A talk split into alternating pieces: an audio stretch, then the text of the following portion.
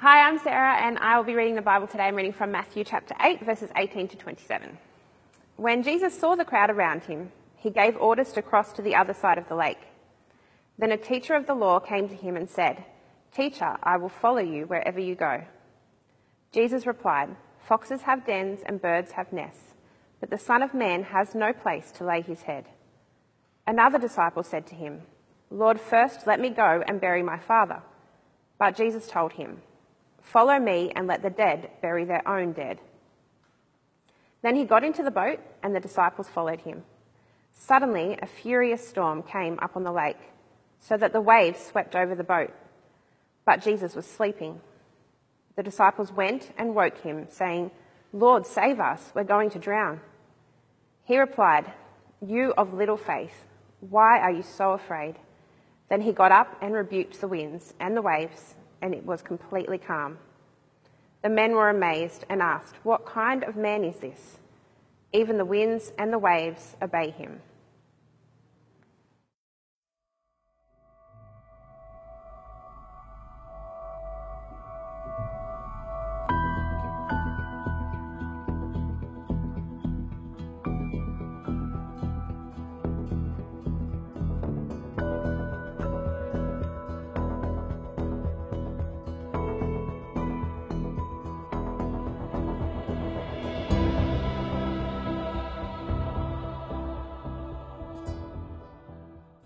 Position in ministry was um, in youth ministry and then youth in young adults ministry.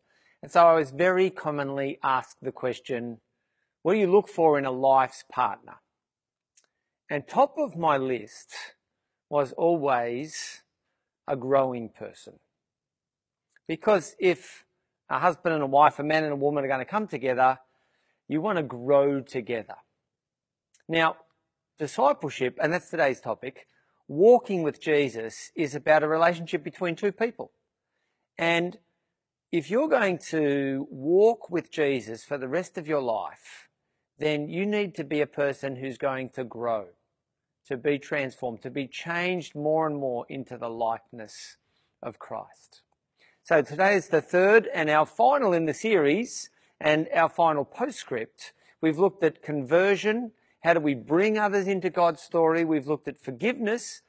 When people from within God's story have been unfaithful, um, when and how do we invite them back into God's story?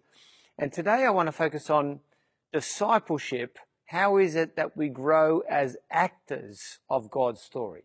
How can we more faithfully stick to the script? How can we be more influential as salt? How can we shine brighter for Jesus, how can we look more like him so that we're imitating and reflecting him? Now, the word discipleship is not new, but it's a word that's come a little bit more into vogue of late. So on the screen here, I've got something called Google Ngram, and what it does is it tracks the usage of a word. And you can see that in the past 20 years or so, the blue line, the, the word disciple is being used more often and the red line, discipleship, is also on the increase. And so if you go to Koorong or you survey the church growth literature, there's plenty of books out there about discipleship. But before we go to the current literature, we need to go back. What is a disciple in the first century? Um, and what are our 21st century assumptions when we hear that word? Secondly, we're going to look at how do disciples grow? And we're going to look at, of course, the Bible. And there's some recent research that's just come out, and we'll uh, survey that as well. And then, thirdly, how are we going to do discipleship here at Dapto Anglican? How are we going to encourage one another to grow as we seek to live out God's story? Well, let's pick up with Matthew uh, and his account of Jesus calling the first disciples. As Jesus was walking beside the Sea of Galilee, he saw two brothers, Simon called Peter and his brother Andrew. They're casting a net into the lake, for they were fishermen. Come follow me, Jesus said. That's a very simple definition of a disciple. Somebody who follows Jesus. And then Jesus says, and I will send you out to fish for people. You guys follow me and then invite other people to follow me as well. Disciples who make disciples. People who follow Jesus, who invite others to follow Jesus. That's the really simple definition, and we're going to expand upon that. But if that's all you get from today's message, that's a fabulous foundation. That's Jesus' invitation to Peter and to Andrew. Now, Jesus is not the only person who's using this word disciple. And he's not the only rabbi or teacher who has disciples. Um, it's a common term in Judaism. And so Paul in Acts 22 considers himself a disciple who studied under Gamaliel.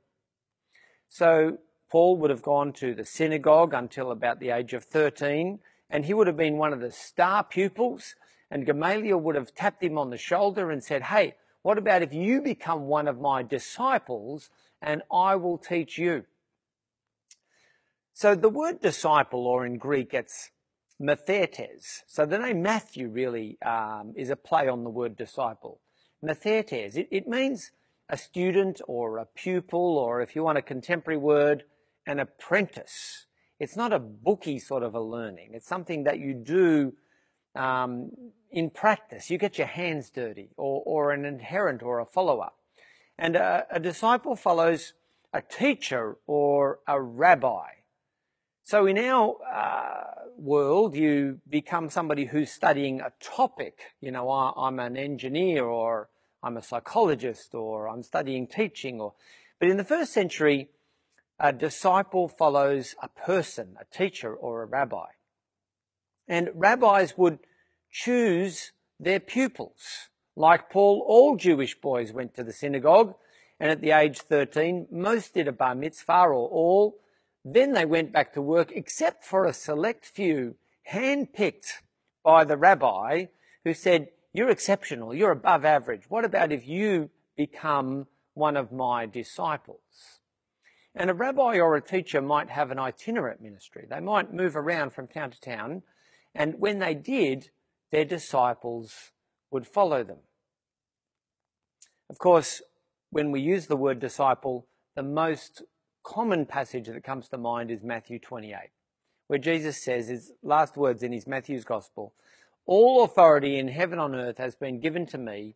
Therefore, go and make disciples of all nations, baptizing them into the name of the Father and of the Son and of the Holy Spirit, and teaching them to obey everything I have commanded you. And surely, here's the promise when we're at disciple making, surely I am with you to the very end of the age. So let's try summarize. A disciple or one of Jesus' disciples is a student or an apprentice or a sheep following a good shepherd, following a teacher or a rabbi, and Jesus is Savior and Lord. And Jesus calls people. He says to Matthew, to Simon, uh, to Peter, to um, all of the 12, come follow me. And Jesus calls people and, and they form a community. Um, they form a family. Um, at one point, he calls them his brothers and his sisters. And following Jesus comes with costs and with benefits. Take up your cross and follow me. Uh, my disciples should follow me. Leave your family behind. Leave the dead behind. Let the dead bury the bed, the dead. Follow me, and you will find life and find life to the full.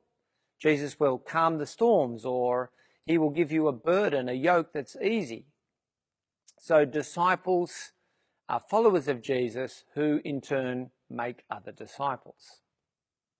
Now, we're used to the word disciple and we tend to think, oh, there's 12 disciples. And then when Jesus ascends, well, Judas dies, but he's replaced by Matthias. And, and so we've still got 12. And the 12 disciples become the apostles and they kind of become the leaders of the early church. And so perhaps in our mind, we kind of make this jump from disciples hold a particular office, a little bit like clergy who hold an office and they sort of become the leaders of churches. And I want to say that, that that thinking is helpful but also unhelpful. Because the word disciple is not exclusively used of just the 12. In John 6, for instance, when Jesus feeds the 5,000, we read these words On hearing this, that you actually have to feed on Jesus, eat his uh, flesh and drink his blood, many of the disciples, the 5,000 who have followed Jesus up to the top of the mountain, are called his disciples.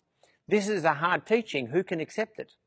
Aware that his disciples were grumbling, Jesus says, and many of the disciples turn away.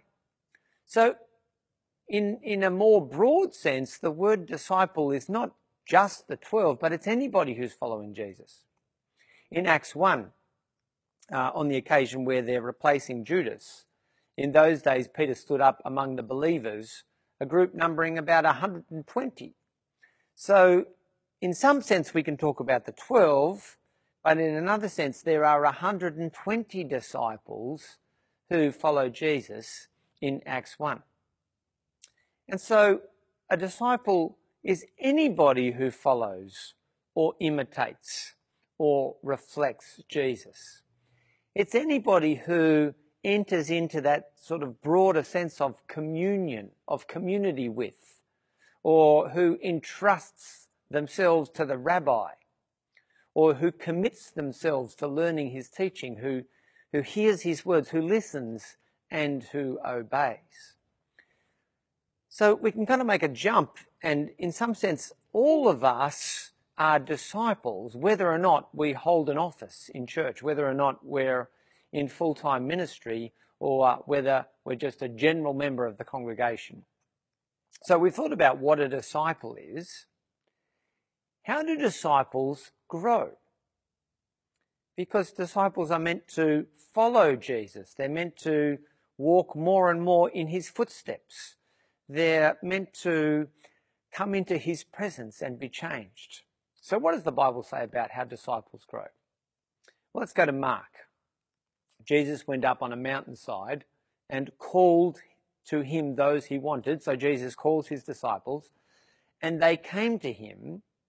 He appointed 12 that they might be with him. That's the first way that disciples grow simply by being with Jesus. And then he sends them out, and they have uh, to preach, and they also have authority to drive out demons. Let's come back to that in a moment. But firstly, disciples grow by being with Jesus. It's almost by osmosis. Somehow, Jesus rubs off on you. It's like salt. If Jesus is salt, then, then we become more salty just by being with Jesus. If Jesus is light, then somehow by following him, uh, we are um, influenced that his light shines into our dark places and, and we are transformed as we come more and more into the light. Or as we walk and follow Jesus, we're following certain footsteps in certain directions on certain paths, and we're avoiding other paths. Simply by being with Jesus and by following him, we become more like him. But the 12 are also sent out in both uh, Matthew's Gospel and in Luke's Gospel, chapter 10. Jesus sends out the disciples and, and they grow, there's 70 or 72 of them, they grow by practicing ministry. In some ways, almost before they're ready. They are apprentices, a great word. And so disciples speak and they do. I love it there, that phrase, that the disciples have to preach and have authority to drive out demons. Uh, my guess is that if you said, what are the two things the disciples have to do? We'd go, okay, maybe preach and maybe care for the poor, or maybe perform miracles, or maybe lead music, or, but here, second on the list is drive out demons. Uh, have you noticed in this series we've highlighted certain dimensions of the divine drama, the story that we don't readily notice. And the point here is that Jesus is saying, My disciples bring my kingdom. They bring my authority, and that authority overpowers other stories, other authorities. Um, people who submit to my story are freed from the influence of the counter narrative and its lies and the demons who sit behind those lies. And that's what happens when you live out a story. There's an authority and a narrative that goes with that. So that's what disciples do. They grow by being with Jesus and then by bringing his kingdom and um, the practicing of that um, transforms us. Even if we're apprentices and we don't fully get it and we make mistakes, simply stepping out and bringing the kingdom helps us grow. Well, in Matthew 8, we read this scripture. Um, there's a teacher of the law who wants to come to Jesus and to follow him. Now, you would think this would be a star convert, right? One of the uh, highly respected Jews who uh, wants to say, actually, Jesus, I will follow you. I, he was going to transfer his discipleship, his adherency from, from the chief priests or the teachers of the law. And he says, now, Jesus, I'm going to become one of your followers. You would think this would be an awesome recruit. Jesus could get him on a platform and get him to give his testimony and, and that might win others. And, and Jesus' response is, foxes have dens and birds have nests, but the Son of Man has no place to lay his head. And then another disciple says, Yeah, I'll follow you, but I've got to go first bury my father. And Jesus says, Follow me and let the dead bury their own. There's a cost when you follow Jesus. You have to leave things behind. You have to give up things. There's a lack of certainty and security in in, in material things, in physical things, in financial things. That's not where your certainty is. Your certainty is in Jesus. And so there are costs, there are crosses to bear and to carry when you follow Jesus. Having said that, immediately following the passage that we just read, where Jesus says, Yeah, there are costs if you're following me, then the disciples go out onto the lake and there's a storm, and, and we all know about storms in life and Jesus calms the storm. Jesus is somebody who brings refuge and peace and life and um, hope if you follow him as well. And so disciples grow by, yes, sharing in Christ's sufferings, but as we lean on Jesus through suffering and we find refuge in him, they actually are the times of the fastest growth. Has that been your experience? Certainly been mine. And we could say many other things, but let me say just one more. Um, in John 13, Jesus uh, arrives with his disciples. They're all thinking, well, who's going to wash the feet? And then Jesus does it. And at the end, he says, I have set you an example that you should do as I have done for you. So disciples follow Jesus' example of being servant hearted. And when they do that, they grow. So there's some biblical data about what disciples do to grow. Well, what about if we look at some contemporary research? And in Australia, we have quite a lot of research. The NCLS, National Church Life Survey, has been considering um, and asking Christians for decades now um, do you feel like you're growing? And if so, what things correlate with growth? And the Sydney Anglicans have actually just uh, completed a similar survey uh, about a month ago. And here's some of the findings of such surveys. That when people say, I feel like I'm growing as a Christian, as a follower of Jesus, here are the other things that happen to correlate with people who self report as growing. Highest on the list is they enjoy church services that explain, that inspire, that challenge, that have practical application, music that lifts their soul. Second most cor- common correlation is a sense of belonging, a sense of making new friends, of being connected into the body. Just like Jesus and the 12 forms a community, so too when we feel like we're part of a body, that correlates with growing as a follower of Jesus. Thirdly, people identify leaders, leaders who inspire, who encourage innovation, who think outside the box, who help people to find and use their gifts.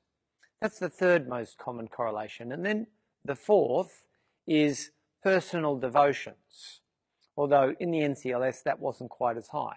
But people who are practicing a quiet time or who have spiritual disciplines. And it's not just kind of if I have one of those, that there's no silver bullet. There's no, if I just do one thing, that guarantees I will grow. Actually, people who grow have a combination of spiritual habits and practices and routines, and somehow the combination of those um, connects or correlates with people who are growing. Have you noticed some things that are missing off that list? Some things we might kind of expect to be there. Because here's what the surveys also showed. We assume, I think, that people grow when they're in growth groups. I mean, that's what we call them growth groups, right? The name suggests that if you grow to one, go to one of those, you'll grow. But actually, surveys suggest that growth groups are not as high a cause or they don't correlate as highly with people who are growing as what we might anticipate. And it's certainly the case that if you just go to a growth group and nothing else, that's unlikely to correlate with growth. There's no one silver bullet. There's no one thing. Nor is it um, if you attend lots and lots of stuff that that correlates as well.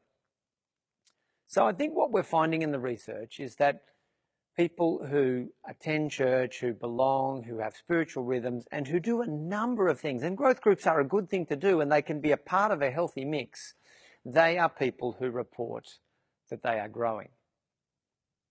All right, so we've looked at what is a disciple, we've looked at how disciples grow.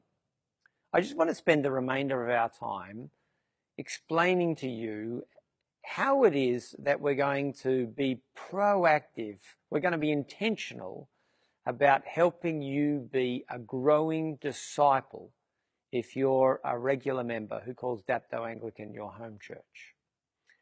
And I'm going to use it, do it using this little diagram here. And it's a diagram that suggests that there are different pieces of the puzzle to your discipleship matrix. And the first one I want to highlight is up. Up because that was actually the one that correlated most highly. And maybe because up in this series is number one on the job description, right? Re- reflecting God, um, being in communion with Him and somehow reflecting His likeness back to others.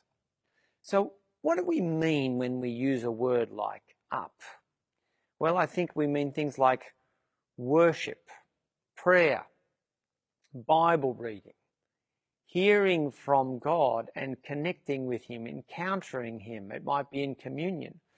So I want to suggest to you that growing disciples have up habits, up routines, up practices. They regularly find themselves in church where they're worshipping. They might regularly be praying. They might be regularly reading scripture, either in their private devotions or um, with friends or in, as part of their growth group. Um, they're in tune and hearing God. They're, they're at church where they celebrate communion from time to time. That's an important dimension of a growing disciple. Secondly, in. Remember what correlated second? It was a sense of belonging and a sense of making friends. And, and Jesus invites the 12 and they become a community and, and they kind of go on road trips together. Um, and so when we talk about the in dimension to church, um, we tend to be talking about things like pastoral care or the relational side of small groups, or our men's and women's ministries are ways that we connect, or best is yet, or people come and hang out in the cafe and there's a real sense of belonging and being part of the social fabric of Dapto Anglican Church out there in the foyer. Or Rise is another example of a ministry where people come and they connect. And I want to say to you that in is a different grouping it's a different way of thinking about how it is that we grow as a disciple, as is out. And out ministries are about how we um, reflect God to, to a lost and to a broken world. And the to- sort of ministries we're talking about here are preschool or play patch or creative connections. There's some wonderful out ministry that happens in our church. Scripture, we have a history of teaching scripture in, uh, what is it, seven or eight primary schools, I think, and, and two high schools, and there's a wonderful heritage there. Um, schools ministry, um, lunchtime groups or breakfast clubs, our cross-cultural ministry, uh, mission connections with, um, with Indonesia, um, with um, Chile, um, with CMS. these are all ways that we invite other people to be disciples and to follow Jesus. And then lastly, in the center, we have the core. And I'm talking here about the things of, of us, our, our identity, understanding who we are in Christ and keeping in step with the Spirit um, and, and being in tune with His voice. And I'm talking here about quiet times or mentoring or the kind of disciplines that we have as individual disciples. Um, disciples have disciplines, right, from the same root word. So this diagram I want to suggest to you is a, is a helpful matrix for just identifying the core things that a healthy disciple does. And here's the kind of thing I envisaging us doing in 2021. You're going to sit down with someone, perhaps you'll do it as part of your growth group or perhaps one to one, or um, perhaps you might just kind of uh, do it informally with somebody. And, and perhaps you'll come up with something like this. We'll call this David's 2021, that should be discipleship plan. And I'm going to, for myself, just identify something I want to do in each of those areas. So I might say to myself, I'm going to make the 7 p.m. community my regular faith community. I'm going to get to church as often as I can because I know that that correlates with being a growing disciple. Um, so I'll write down 7 p.m. in my up triangle. And then in terms of in, um, I might think, well, in 2021, I want to join a DNA group. Now, I haven't explained what they are yet. They're a new thing we're going to experiment with in 2021.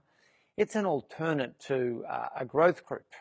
Um, but uh, we can worry later about what it is. But I've got something there in that part of the triangle. I, I'm going to experience the blessings and the benefits of belonging and connecting and be a, being accountable in a DNA group. And then I'm going to have an out, an out ministry, an, an out dimension to my discipleship path. And you know what? I've chosen there something that actually isn't put on by DAC. Um, DAC has a soccer team, but in 2021, I want to hang out with guys my age because I'm a more um, fitting advocate for people who have life experiences similar to mine.